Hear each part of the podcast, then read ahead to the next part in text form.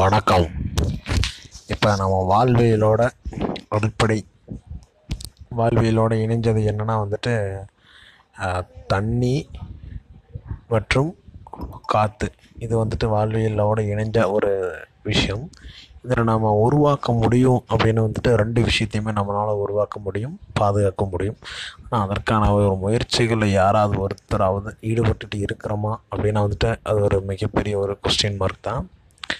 ஏன்னா வந்துட்டு இப்போ எல்லாருமே ஸ்மார்ட் கல்ச்சர் அப்படின்னு டெவலப் ஆகுறன்னு சொல்லிட்டு குழந்தைகளுக்கு மரத்துக்கு அடியில் எஜுகேஷன் சொல்லி கொடுத்த காலங்களெல்லாம் போய் மரம்னா இப்படி தான் இருக்கும் அப்படின்னு சொல்லிட்டு நம்ம கூகுளில் சர்ச் பண்ணி கா காமிக்கிற சுச்சுவேஷனுக்கு வந்திருக்கிறோம்.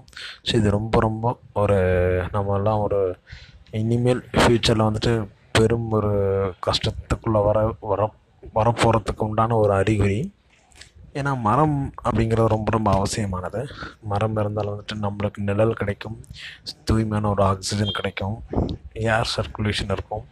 ஸோ அதாவது ஒரு மனிதன் உயிர் வாழ்கிறதுக்கு ஒரு அடிப்படையாக இருக்கிற ஒரு விஷயம் ஆக்சிஜன் நம்ம இப்போ கோவிட் டைமில் கூட நம்ம பார்த்தோம் நிறைய ஹாஸ்பிட்டல்ஸ்னால் ஆக்சிஜன் சிலிண்டர்ஸ் இல்லாமல் எல்லாருமே எவ்வளோ சிரமப்பட்டாங்க அப்படின்ட்டு ஸோ அந்தளவுக்கு மனித வாழ்வியலோடு இணைஞ்சது என்னென்னா வந்துட்டு காற்று ஆக்சிஜன் ஓகேவா அதைய நம்ம உருவாக்கலாம். அது வந்து மிகப்பெரிய ஒரு விஷயமெல்லாம் மாயத்தந்திரமெல்லாம் கிடையாது. அதான் நம்ம மரங்களை நெட்டாலே போதுமான ஒரு செயலாக இருக்கும்னு நான் நினைக்கிறேன். அதான் மரம் நடுறேன் அப்படின்னா வந்துட்டு ஜஸ்ட்டு ஒரு மரத்தை ஒரு குழி தோண்டி ஒரு அடி ரெண்டு அடி குழி தோண்டி நட்டுட்டு அவ்வளோதான்ப்பா வேலை முடிஞ்சது. மரம் நட்டுட்டேன் சாதிச்சிட்டேன் அப்படின்னு சொல்கிறது ஒரு அறியாமையின் வெளிப்பாடாக தான் நான் சொல்லுவேன்.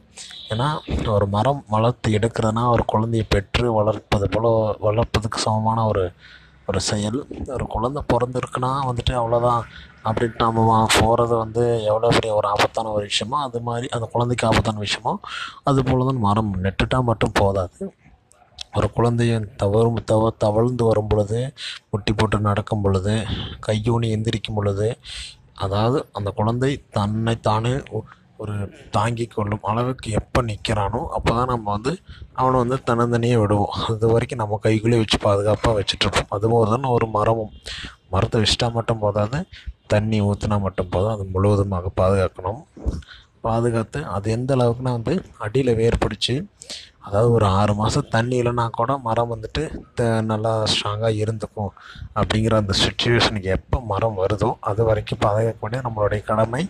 ஸோ அந்த மாதிரி வந்து பண்ணினால்தான் ஒரு சிறப்பை தவிர்த்து வெறுமனே நெட்டுட்டு போனது வந்து ஒரு யூஸ்லெஸ்ஸான ஒரு விஷயந்தான் ஸோ அது எல்லோரும் முன்னெடுத்து கையில் நம்ம எல்லாருமே ஸ்மார்ட் ஃபோன் வச்சுருக்கோம் ஸோ நம்ம ஸ்மார்ட் ஃபோன் எந்தளவுக்கு நம்ம ஸ்மார்ட் ஃபோனுக்கு அடிக்ட் ஆக்கிறோமோ அது மாதிரி இந்த மாதிரி மரம் நடுதலுக்கான ஒரு செயலை வந்து நம்ம ஒரு அத்தியாவசியம் அவசியமான ஒரு விஷயத்தை வந்து நம்ம எல்லாருமே புகுத்தணும்.